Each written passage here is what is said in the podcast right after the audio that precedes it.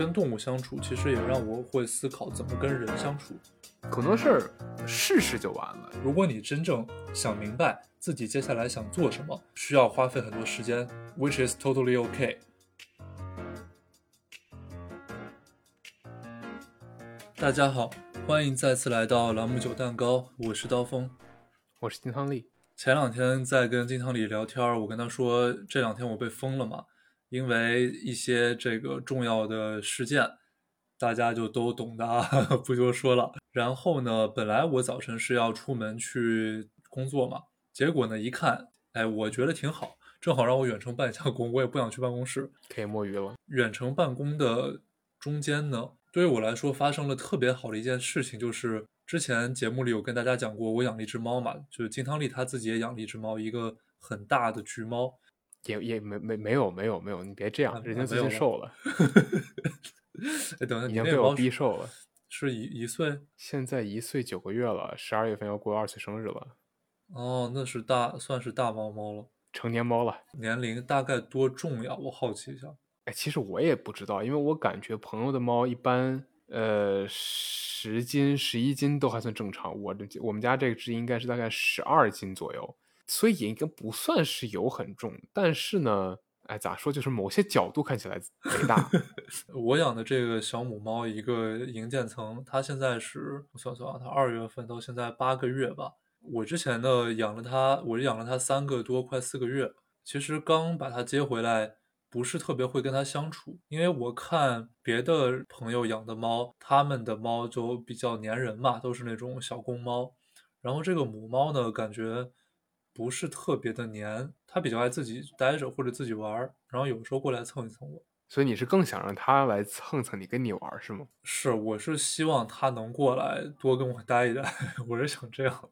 这很明显是想不清谁是主子谁是仆人了呀。一开始跟他相处吧，挺没耐心的，我挺没耐心的。比如说是半夜莫名其妙在叫唤啦，或者说是他就是不理我啦。我想摸它，它就跑开呀，然后还想跟我挥爪子呀。当然，它不是要不是要用那个爪子挠我，它就是就是不想我摸。我就慢慢的循序渐进吧。但是循序渐进这个过程不是特别好，因为我会看网上那些怎么管教猫的方法，去学一些教训猫，比如说打它屁股呀，或者说是拿那个水轻轻的喷它，这种有用吗？整体效果不是特别好，我感觉它还是挺反感的，我能感觉到，虽然它不会说话。那它会比如说冲你叫吗？你说的叫是那种友好的叫，就是喵喵还是什么？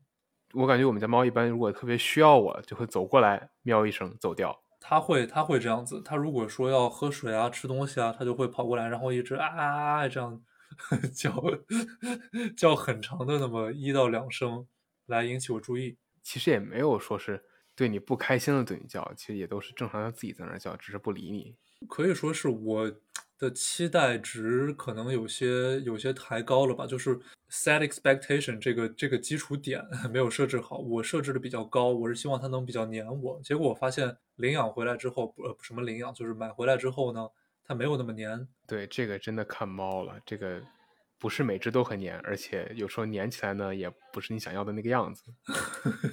我感觉你的猫是什么样子？我的猫现在还好，就是它也让我摸，有时候，但是我。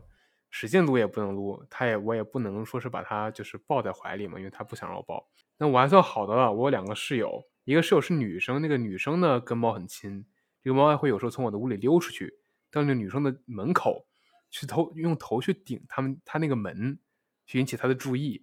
然后每次我那个舍友都跟我说，茄子又过来撞门了，然后把他赶紧抱回去。但是呢，另外一个室友就很惨了，另外是个男生室友，他一直很想接近茄子。但是呢，就不知道为什么茄子就不是特别的想被他摸。比如今天的时候，他就很想过来，就是把茄子赶到他的屋里去，让他熟悉一下，对吧？我那个这个他他自己的味道。结果我们把他堵在了厨房，然后他就是不动，就他缩在角落里不动了。我先是过走过去，我蹲下摸摸他头，他没跑，让我摸头了。然后说那行，既然能摸头对吧？那换人，换我那个男生室友过来。嗯，我男生室友一走近。就跑了。那小猫它也是有一定灵智嘛？它喜欢谁不喜欢谁，喜欢哪个人，喜欢哪只猫，喜欢哪只狗，其实都是有它自己的偏好的。让人更难过的事儿呢，就是这周周四我去上课的时候，突然我一个室友给我发信息说：“啊，茄子把 Zack 吃掉了。”我第一反应还没反应过来，问 Zack 是谁？Zack 是我那个男室友养的一只多肉植物，被他吃掉了一半。然后最搞笑是为什么？就问他说为什么叫 Zack？就是我们第一反应是以为是扎克伯格，因为我们这个男同学他之前在那个脸书实习，嗯以为是为了捏他为了搞笑把他的多肉起名叫 Zack。后来他说不是的，因为多肉的英文叫 succulent，然后叫 suck 呢不太好，所以叫 Zack。suck。我呢是因为这两天隔离嘛，然后有一天晚上我就不想说再把它隔在一个它那个小猫窝里面。当时晚上我就特别困，然后好像当时也没注意，它就钻进房间了，我就没多管。我说你半夜叫就半夜叫吧，我就摆烂，你想叫叫吧，反正我明天不用去公司，我想躺就躺。然后呢，就让它在房间里跟我一起睡。当时晚上我睡得特别好那一觉，平时我睡眠质量其实不是那么的好。然后起来之后发现它还在房间里，然后那个门呢，可能是我昨天晚上睡之前关的缝比较小，它出不去。但是呢，这只猫就是我的猫，满它叫马蒂娜。马蒂娜它一晚上没有叫，早晨也没有说是特别折腾我，还会贴着我过来，就是咕咕咕发那个很舒服的猫哦叫声。对，嗯，它也会趴在我，啊对，很好的趴在我旁边睡一会儿，或者自己在地上走一走看一看。然后我发现关系好像一下就就贴近了一些。呃这个贴近唯一一个例外就是剪指甲的时候，就只只要但凡碰到剪指甲的时候嗨，那它就特别特别反抗。没事，下次剪指甲你可以要么让别人剪，要么对吧？剪完之后呢，过一会儿再给他个好处，说不定就好了。我趁他睡觉剪了两下，我我没剪好，就剪的有点深了嘛。主要是我不会用那个剪 剪指甲刀，我 就是道理我懂，结果我一剪就给剪到他那个肉上了，然后它就嗷一声就跑了。跟猫的这种相处啊，一开始我非常没有耐心，然后到现在有了一些耐心，我慢慢的在思考怎么样去跟这个动物相处，因为毕竟语言不通嘛，它没办法说人话，我也没办法说喵语。之前其实很多不耐心都是因为我没有更好的去理解它的一些行为习惯，它作为猫这种生物的一些特性，以及做一些尝试，比如说我从来没有试过让他上床睡，或者趴在我身边这样靠着我睡一下。现在不管是在床上还是在沙发上，他都愿意过来靠着了。呃，在沙发上的话，他还会这样，就是窝在我胳膊旁边，就是窝进来、哦就躺下。我会感觉这个亲近程度非常不一样。但之前呢，他没有表现出我希望他有的行为方式的情况下，就会觉得说你怎么就不能顺着我心呢？就会对他生气。但其实他有他的想法嘛，他可能想去吃猫粮或者喝水，或者就家里乱窜。我为什么一定要强迫他按照我的意愿行事嘛？当我把他看作一个有他权利的，当然这个权利的前提是不能天天在家里拆家啊，这这这是不行的。造反不行。造反不行，把他看成一个有独立的权利的个体，然后尝试跟他好好相处，我发现整个思路和视角就完全不一样了。那你现在是比如说由着他干他爱做的事情，然后他过来找你的时候再来好好玩呢，还是怎么着？现在会倾向于这样子，就是我会给它买一些那种小球，然后呢那种棉球嘛，这样它可以自己玩儿。过一会儿想来找我了，跑过来去贴一贴，或者过来叫一叫。它在睡觉的时候，那我就可以直接去贴贴它，因为猫很多时间都在睡觉嘛。跟动物相处，其实也让我会思考怎么跟人相处。对于动物有了更多的耐心，其实我跟朋友们相处耐心会更多一些吧。那你觉得这个主要体现在哪儿了呢？暂时还没有说是特别明显的一个体现吧。不过我会更加尝试，就是换位思考。你记不记得很小时候大家就说要换位思考？那谁能做到呢？真的去跟一个动物尝试换位思考，会发现我要做的事情其实有很多很多。我也需要不是说说而已，把这个视角转成这这个时候都不是人类了，要转成一个动物视角。我去想想怎么能够让双方都尽量开心，所以这一点我觉得是非常可贵的一个技能。所以是不是也可以说，这种换位思考的能力其实也是要训练？像比如你如果不训练的话呢，你就无法很好的做到去跟另外一个人或者动物去换位思考。反而言之，你如果跟一个人或动物已经长期的去习惯这种换位思考的方式，你在遇到下一个同类似的情景的时候，你也会自然的去做一个换位思考。嗯，我觉得可以这么说，这个换位思考不仅仅是一个点的东西，就是它还是得是一个长期线性的习惯吧，不能说是技能，应该说是习惯。有了这个习惯之后，可能你做很多事情都会以一个换位思考的角度出发。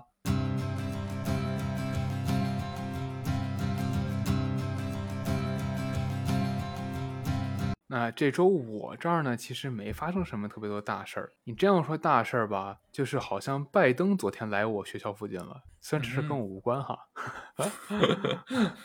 他 你知道他来还他来就算了，他一来附近全是警察，路全封了，我贼烦。但除此之外呢，我这周主要是在面试，因为最近有很多面试，我要好好找工作。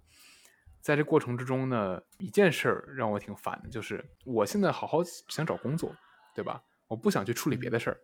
结果这周股市又跌了，你说烦不烦？周四其实周三就已经，就这周已经到周三已经跌了不少了。周四呢，美股在盘前就是开盘之前就跌了百分之二点多，因为什么呢？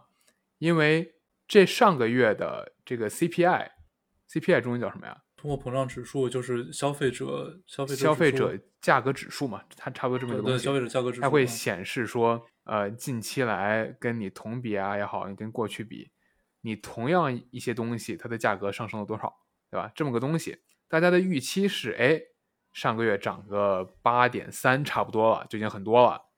结果是真实数据出来，发现，哎，不行，八点六，通货膨胀高就高算了，对吧？美国的美联储就是美国的央行，在过去的几个月内已经做了很多非常夸张的举动。去想办法压制通货膨胀，而这个八点六比八点三高的这个现实呢，就会告诉我们，就说美联储做的这一系列事情没卵用，至少到目前为止没有任何实际性的效果。那你说大家就很郁闷了。那美联储已经把利息抬得这么高了，利息一高，股价就下就跌。那现在还没效，那岂不是美联储还得继续抬？它一抬，股价又得跌。那大家大家一想，那完了呀，那肯定得抬了呀。那大家先跌为敬。治疗或者说是抑制通货膨胀最有效的方式之一，就应该是加利率嘛。之前咱们节目里也提到了，利率说的其实就是你钱越来越贵，然后通货膨胀说的就是你钱越来越不值钱，所以两者本来就应该是一个相生相克的关系。那现在这事发生了，它就盘前跌了百分之二，但是呢，蹊跷的事就来了，周四那天收盘的时候是正百分之三，这意味着在当天周四一天。的 trading session 就那天交易盘的这整个大概应该几个小时啊，七个小时左右，它盘内涨了百分之五，什么概念？朋友们，你如果在那天早上刚开盘就买入，当天关盘之前卖掉，当天净挣百分之五。大家想平平时你觉得一年年化收入能百分之十不错了，一天百分之五，那大家都想知道为什么发生这个事儿，对吧？那很搞笑的事儿来了。我看了，基本上很也不能说所有，我看了很多的主流媒体，包括彭博、Bloomberg、华尔街日报，看了 CNN，看了很多别的频道，雅虎。最主流的媒体呢，一般不会去说的很明白，除非他们很确定是为什么涨或者跌。这次的新闻呢，这几个主流媒体，比如说彭博和华尔街日报，都只是大概说了，说啊有这么个 CPI 的这么个事儿，交易盘呢确实出现了这个涨幅，以及别的几个指数是个怎么个走向。但是呢，都没有给出明确的一个结论，说，哎，为什么该跌的反而涨了？这其实就已经很蹊跷了。因为一般情况下，这些媒体就巴不得第一时间报道为什么，即便它是个大概对但有可能错的结论。这次都都没报道。然后我再去看一些小流路边社报道，小道消息，小道消息。哎，有的人就说，哎，是因为美元那天跌了，美元便宜了，所以股市涨了。通货膨胀和利率，它们有一个潜在的，就是这个加一些别的东西啊，什么别的东西呢？就是经济增长速度，还有失业率。如果我们现在处于一个高通胀，然后经济增长比较慢，同时呢失业率又比较高，其实这三个说出来，大家已经可以发现有一些国家正处在这样的情况中。然后呢，这样的情况，如果说通货膨胀不能被有效的抑制啊。经济学上有一个专有名词叫做滞胀，叫做 stagflation。滞胀，哎，智障那个智是停滞的滞啊，不是说你脑子是也可以智障智商的智啊。这个智障就非常危险了。首先，你钱越来越不值钱，但是呢，大家失业率你想高居不下，你又找不着工作，找不着工作呢，你这个经济增速特别慢，经济没办法创造工作，就是死循环嘛。当然，美国我前两天看过那个就业数据，就业数据还是非常不错的，它没有这个问题。但有一些国家现在肯定是有潜在的这个风险的，只是说通货膨胀的数据吧，其实你如果只是看官方渠道的话，看不出个，不能说一定能看出个所以然吧。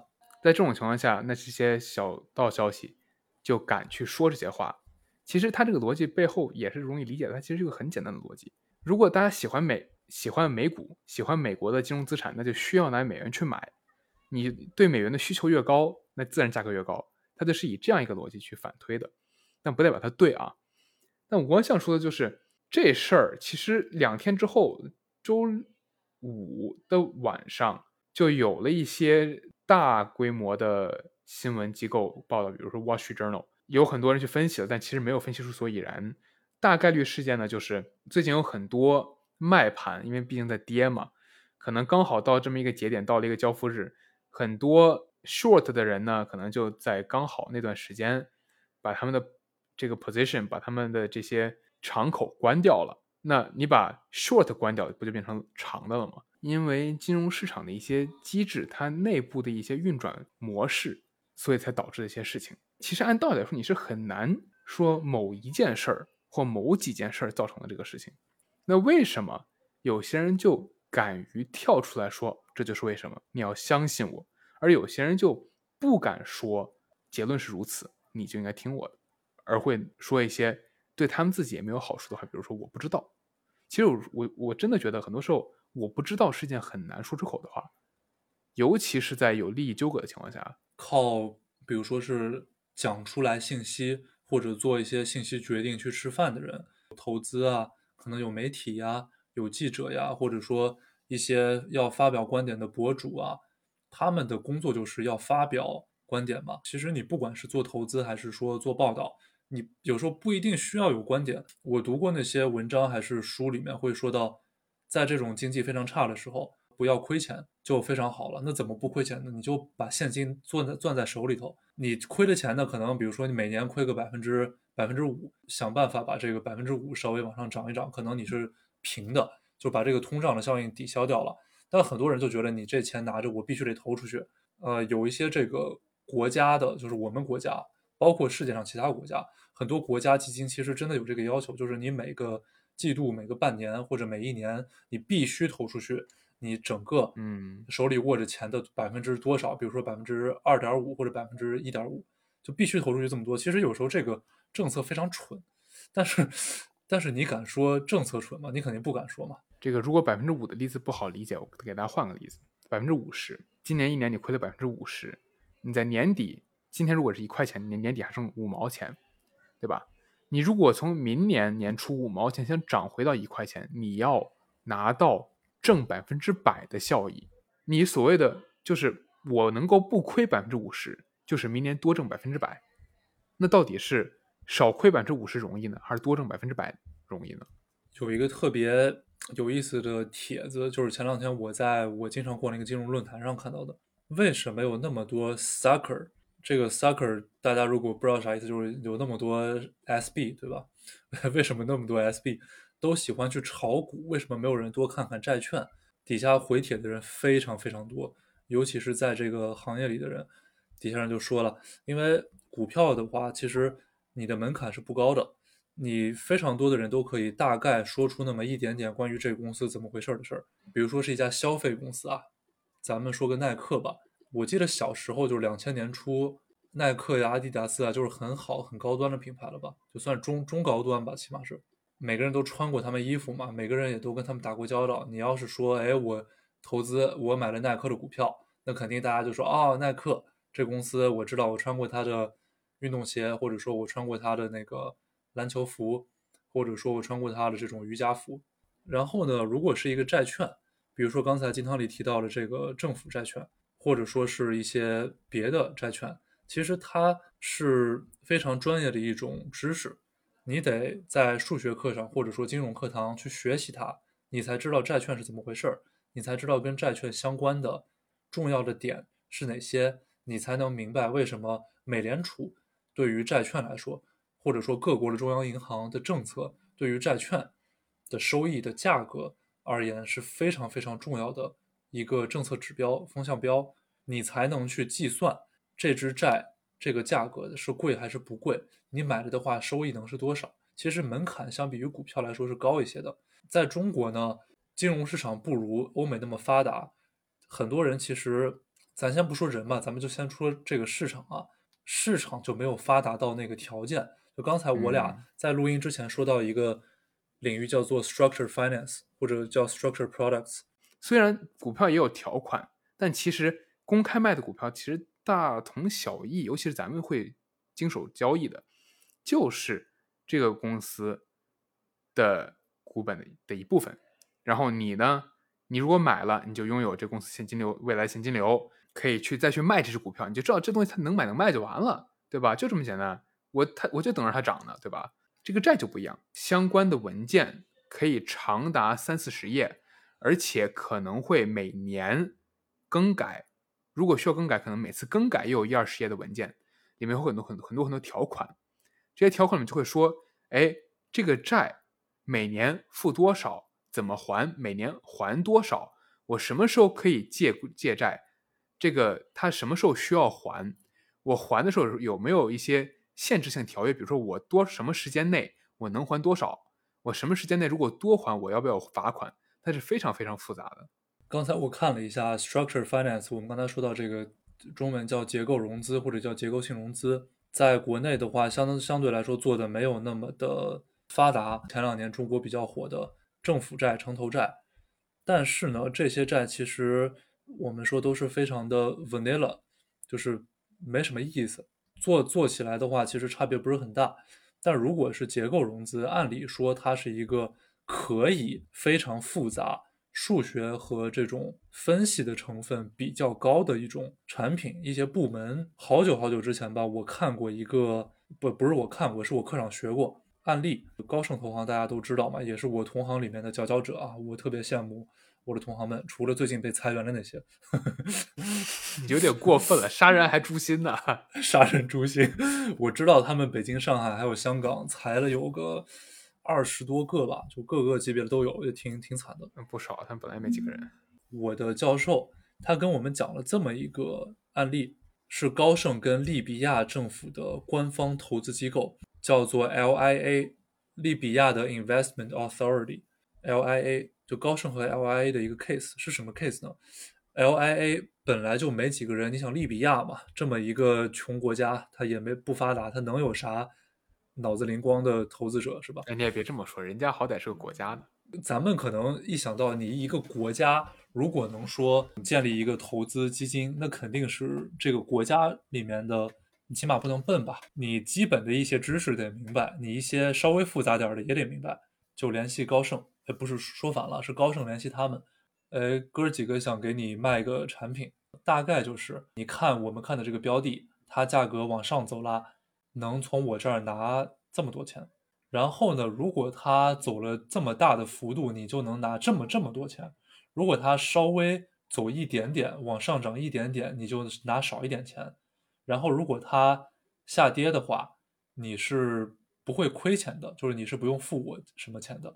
然后这个利比亚主权基金的这几个人一听就说：“哎，这买卖不错呀，好像听上去我怎么着都是挣钱。而且他推荐的这个合约里的标的是一个我们觉得非常火热的标的，它价格应该是往上走的，一切听上去都非常好嘛。中间过程就不去多说了啊，但最后结果是他们让高盛赚了上十亿美金。”就十亿是打底数字，具体我记不清了。他们在国际法庭上把这个投行给告上了国际法庭。哇，所以是原因呢？原因就是，其实我们课上学的那个产品啊，那个产品就是一个，你如果把那个它的结构图画出来，是一种非常基础的金融衍生品，就是一个看涨期权，就是这么一个东西，非常简单。但是它设计的非常复杂，就让你看不出来它是一个看涨期权，所以那帮人就没有明白这个，就是他没画没画出来这图，等于说他连这帮研究生都不如他们的水平。但你知道你说这让我想起啥了吗？国内有一个跟这个非常像的东西，并且人人都能够买到，这东西叫结构性存款。我之前没事闲在国内的时候就看，因为手里有些钱，当时没花嘛，然后我知道以后会花的，然后稍微买一点，然后就看到中国东西，他是怎么说呢？就是我存这么这么多，然后呢，这个产品跟比如说跟上证五十吧还是多少，反正跟上证挂钩。如果上证在三个月内涨到今天，就是比如它截止日的百分之，打个比方，百分之一一百一，我给你一个 A；如果涨到百分之一百二十五，给你一个 B；如果只有百分之一百零五或者以下，给你个 C。也是这种分分阶层的，肯定就是你如果是看涨类的，那就是越高越好；那看跌类就是越低越好。这样，但是肯定是还是保你不亏。这其实原理是一样的。首先，大家一定要清楚，我们绝对不是去跟大家说去买这东西。如果你看到了，一定要谨慎、谨慎再谨慎。可以问问你身边真正能够就是给出投资建议的朋友们。如果不能的话，也要去咨询一些专专业人员啊。就这个东西真的是 literally 谁都可以买。我去我的银行的那个软件里一一搜，或者哦都不用，微信，微信的余额宝里面你一看都有。你说到这儿，我突然想到啊。我们要在这边放一个那种免责声明，就是我们在节目中说的任何的任何一切的一切都不构成法律上的投资建议。这是我很重要，很重要。我们对很重要，这是我们公司给客户看材料的时候老给老在最后写的东西。其实这些东西其实都会跟统计学相关，因为到最后你一个债券就是我有这样几种情况，每种情况我能拿到的钱不一样。那每种情况你其实都可以给他一个概率，说比如说 A 情况有百分之三十情况可能性发生，B 情况百分之六十，C 情况百分之十，对吧？然后我再去算一个加权平均。当然这是一种方法了啊，但这些都是跟概率有关的。那我最近其实也因为概率这事儿算是翻了个车吧。这周三的时候有个面试，BCG 的，就是那个三大咨询公司之一。我在面他们的一个数据科学的一个，然后他这一轮面试呢是要线上做题，给你两个小时时间，有八道题，八道题里面应该是有三道题是写一个机器学习模型，线上就现场写，他给你一个数据组，现场去看，现场去理解，然后现场写，还有三道题呢是写根据之前那个数据组，我要去写一个 business case，一个就是。比如说，客户想做什么什么事情，根据这个东西呢，你推荐客户怎么怎么做。然后，如果他想做这个的话，应该具体怎么去落实。然后，最后两道题呢就有意思了，是两道统计题，一道题需要算，一道题是概念题。我跟我朋友其实一起，因为我们当时预料到这东西应该会很难，两个小时真的不多。我想说，那实在不行，大家一起做，然后呢可以互相照应一下，互相去讨论一下，这样可以做得快一点。没想到呀。这根本不行，我们俩坐在那儿就基本没抬过头，根本没有交流。为什么？根本写不完。就我清晰的意识到，我看到那个时间还剩一小时的时候，我他妈还在第三道题呢。我看到后面五道题，我人都懵了，你知道吗？所以，但我后来写完，但是我写到那两道统计题的时候，我只有五分钟时间了。我当时大脑一片空白，就是我可能是会的，就我其实真的是会的。我先把概念题写完之后，我还有四分钟时间，我去解那道计算题。它里面有几个特有名词，然后给你几个数字，然后需要用应该叫 Bayesian theorem，中文叫什么？贝叶理论？贝叶斯吧？贝叶斯。贝叶斯理论对，用贝叶斯理论的一个变种去做一个计算，计算本身非常容易，加减乘除，只是理论你要理解到是对的这个变量。结果呢，我以为我知道是对的，我就上手就做，因为没时间了嘛。我我就不敢去查了，因为四分钟太短了。我上手就做，越做越懵。这个数字跟我的预期，因为我的预期那个答案数字应该非常非常的小，结果做出来百分之九十，然后就很懵。我就说这对吗？但那个时候可能只剩一分半时间了，我根本就我就我可能当时我连思思考都不敢思考。但其实这个是肯定是不对的嘛，它就是压力测试，没有时间，他更要冷静思考。但是可能最后五分钟做不到了嘛，就思考不动了。然后我一想，啊，理论这个数填这儿，对的，没错，好过了，我就填了，我就结束了。时间到了之后，我坐下来又在想，这肯定数字我感觉是不对的，因为我感觉能感觉到这个数字一定是非常小的。然后后来我又读了一遍题，发现，哎，这俩专业名词其实跟我想象专业名词其实不是一个词，我只是以为它俩是同一个意思。我在事后去查这个词儿，发现果然不是一个意思，差的天就是 一个天一个地了，你知道吗？根本不是一东西。然后我再用新的这个理解去做之后，这个题非常的简单，分四类，把四类数据提出来之后，丢进一个算式，啪出来了，数字是百分之一，就跟我的感觉也是相符的嘛。但你说这其实我是会做的，唯一的就是我有一个词儿不知道，这个词儿呢会带给我完全不同的理解，我没有去查。在就就虽然说咱们都在美国待那么多年啊，有一些词。嗯，或者说有些东西，比如说，如果你这么多年都不关注棒球或者橄榄球，但他非要拿一些这种东西考你，那那个词我是真的，你现在给我，我还是不知道。是，首先我对他也没什么兴趣，然后我也没有说特别仔细看过。那出现这种东西的话，我就特别无语了，肯定。呃，虽然是，但这次确实怪我自己。那这个这两个确实是这个统计名词，但主要是我们平时上课的时候不会用这个词。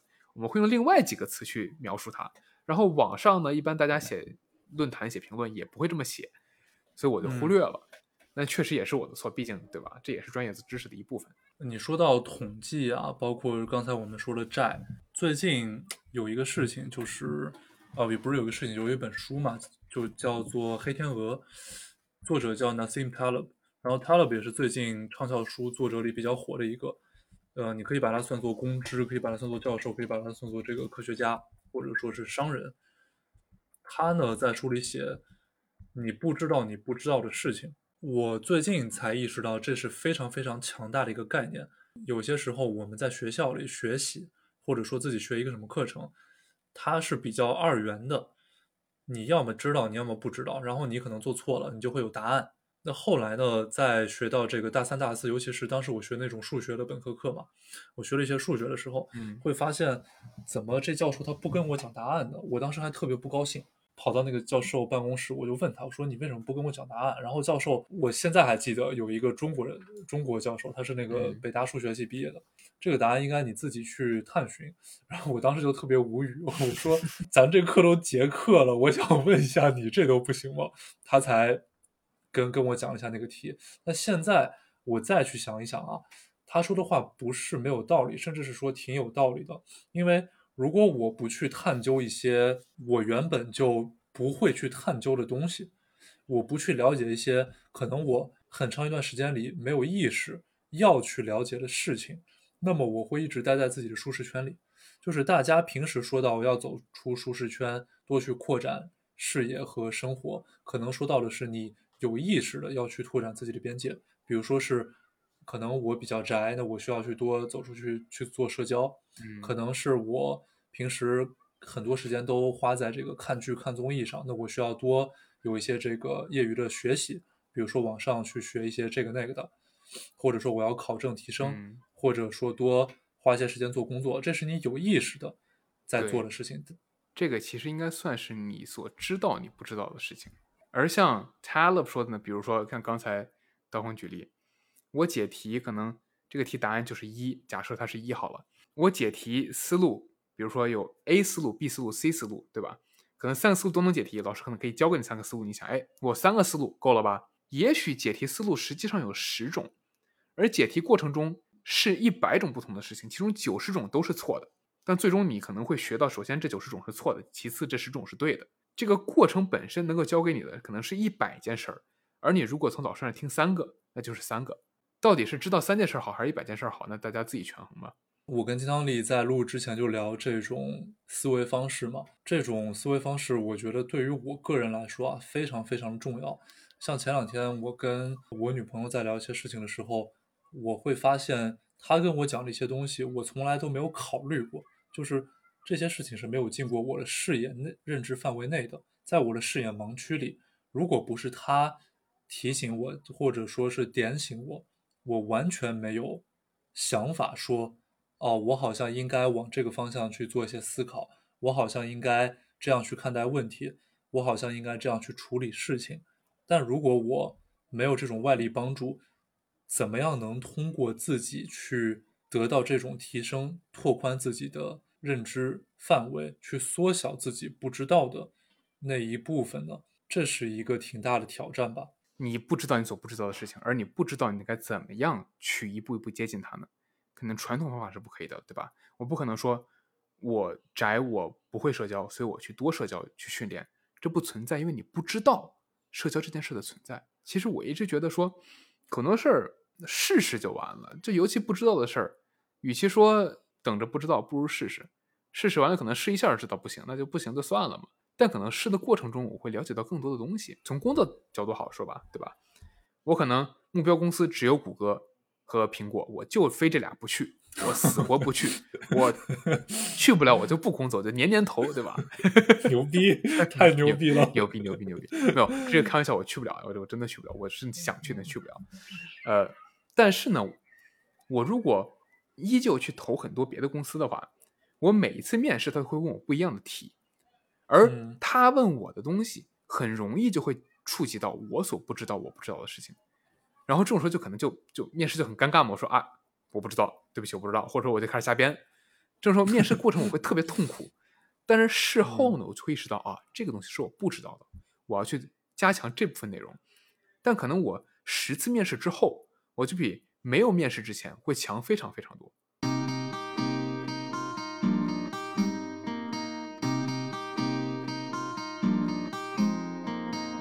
我特别想聊一个话题，甚至我觉得这个可以单开一期啊，就是聊到人生要去做尝试，不要害怕失败这个话题。我们听上去说不要害怕失败，做尝试是一个好像老生常谈的东西，但其实，尤其是我从本科毕到现在这几年时间里面，感触非常非常深刻。尤其是当我跟金汤力开始做播客以后。我感触更加深刻的一个事情，我们生活里有特别特别多的朋友啊，我身边有，我相信你身边肯定也有嘛。甚至说以前的我，就是大学时候的我，或者说刚本科毕业那个时候的我，都是我自己现现在挺看不起的一种人，就是你只嘴上功夫，纸上谈兵，你没有敢去敢去做这个事情。很多时候你说了半天都是耍嘴皮子，就像我我身边有一朋友啊。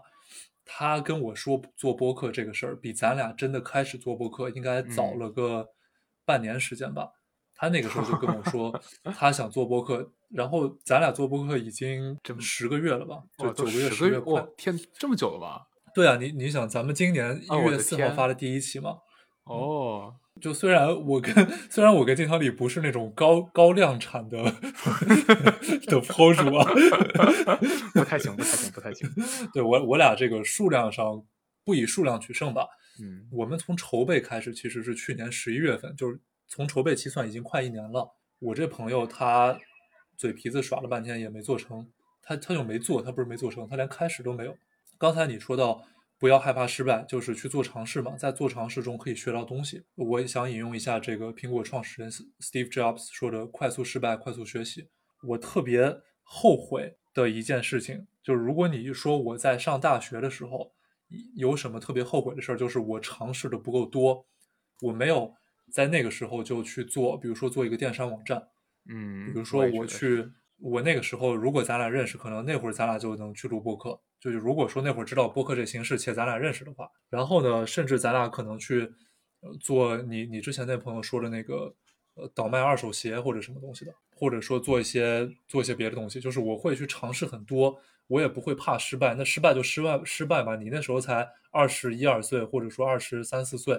其实现在我们再去尝试这个二十六七岁的年龄也不算晚。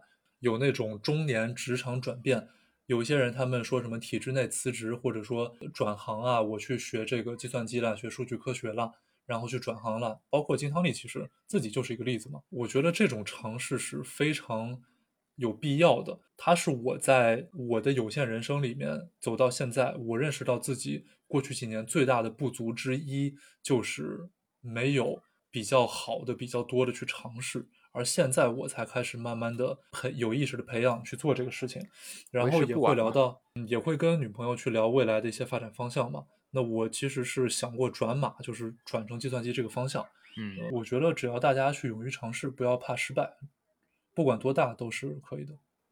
对，其实这里真的很想再提一下那个我做买卖二手鞋的朋友啊，大家如果不知道呢，可以回去回去翻，这应该是我们的第一期吧？第一期节目是吗？第二期，第二期，期，对。其实像这个朋友最近没有又见了个面，他最近还在，就因为我们是同学，他也在我们这个这个项目里，他也需要学习，但同时他也在继续创业，而这次内容又不一样了。就他是，我发现他在从上学开始，从高中开始就不断的一直在尝试，不断一直在一直尝试去做他想做的事情，去做他有能力力所能及，就可能不是很复杂，不一定非要写一个特别复杂的代码，不一定非要去研究出来一个非常高端的算法，但他实实在在在做事情，而这个事情，比如像他卖鞋就是成功了，他可能是西部这边卖鞋的几大头之一。很多时候你说这东西有多难吗？它没有，它就是你持之以恒的去做，并且去学习，然后去学习方法，就能做下来。但是你如果不去做呢，到最后什么都没有。不是每个人都有那样的运气，或者有那样的思维强度，也不一定有那样的人生经历，能够让你在一个比较早的年龄比较明确自己在中长期，或者说接下来五年、七年，甚至是三到五年也好，想要什么。嗯、我身边有一些很亲密的朋友是这样的一个状态，我非常羡慕他们。我跟他们聊天的时候说，我真的非常羡慕你，或者羡慕你们能够在可能大学还没毕业或者大学刚毕业就已经 figure out 自己接下来想做什么。我的话其实是没有的。为什么进入投行这个行业？其实在这个行业里，包括很多我们叫 professional services 行业里干的这种商务服务人士，都是不明白自己接下来想做什么的，所以会做一些这种技能比较好转移的工作，来慢慢的去探索。那可能有些人，你像我，我大概思考了三年吧，我才前一段时间才明确了自己下一步想怎么走。然后我会有这么两到三件事情，这其中就包括我我跟金汤力做的这个播客，是我想长期做的。那接下来可能我还会做这样这个尝试，或者说转型，从投行转到投资，这种转型是我特别想做的。那这个时候，如果你真正想明白自己接下来想做什么，需要花费很多时间，which is totally okay。那可能你就会发现，短时间的这个薪资呀，或者说一些困难程度呀，以及它是否是一个特别专精、特别没有太多人关注的领域，就是你说出去吹牛逼没那么厉害，这些就不再重要了。我们得真的有勇气去做这些想，就去想这件事情，它本身就已经是很需要勇气的事情了。其次，当你想好之后，你得有勇气踏出第一步，不能说因为觉得说啊，我以前这个 offer 也不错，以前这个环境也不错，配也很好，我也可以躺平，多好呀！如果真的要去做了，可能就要放下以前已经觉得很舒适的东西，再去追求自己这样一个新的目标。最后呢，我还想向大家科普一下，刚才我和刀锋说到 Taleb 这个人别的书，他的名字，他的名字是 T A L E B，我们会打在 show notes 里面。他呢，这个人是一个教授，他也是很有名的一个作家。他主要写的内容就是各种各样的思考，当然是根据数学和概率的知识之上的一种思考。像大家如果对概率学比较感兴趣呢，叫《Food by Randomness》这本书呢，可能会比较深层次，可能会有一些干。但是如果对概率感兴趣的大家呢，这真的是一本非常非常好的入门书，可以让你对概率学这个学科本身有一个更深层次的理解。但如果是对金融感兴趣的话呢，像刚才刀锋说的“黑天鹅”，像“黑天鹅”这个词，相信大家很多人都听过。这个词其实就是由他造出来的。再包括他后来的一本叫《灰犀牛》的书，也是根据他过往年的经验，他同时也是一个交易员，他的这些经历所编制出来他的一个理论。那如果大家对这些都不感兴趣呢，只是想听听这个人说什么话呢？这个人前些年又出了一本新的书，叫《反脆弱》（Anti-Fragile）。这个书就不会有很多的这些专业术语啊，一些计算啊，可能都不会有，更多的其实就是去讲述以这种思维模式之下，我们该怎么去面对生活中的一些问题？节目最后呢，一个是先给我们的赞助商 Zencaster 再打个广广告。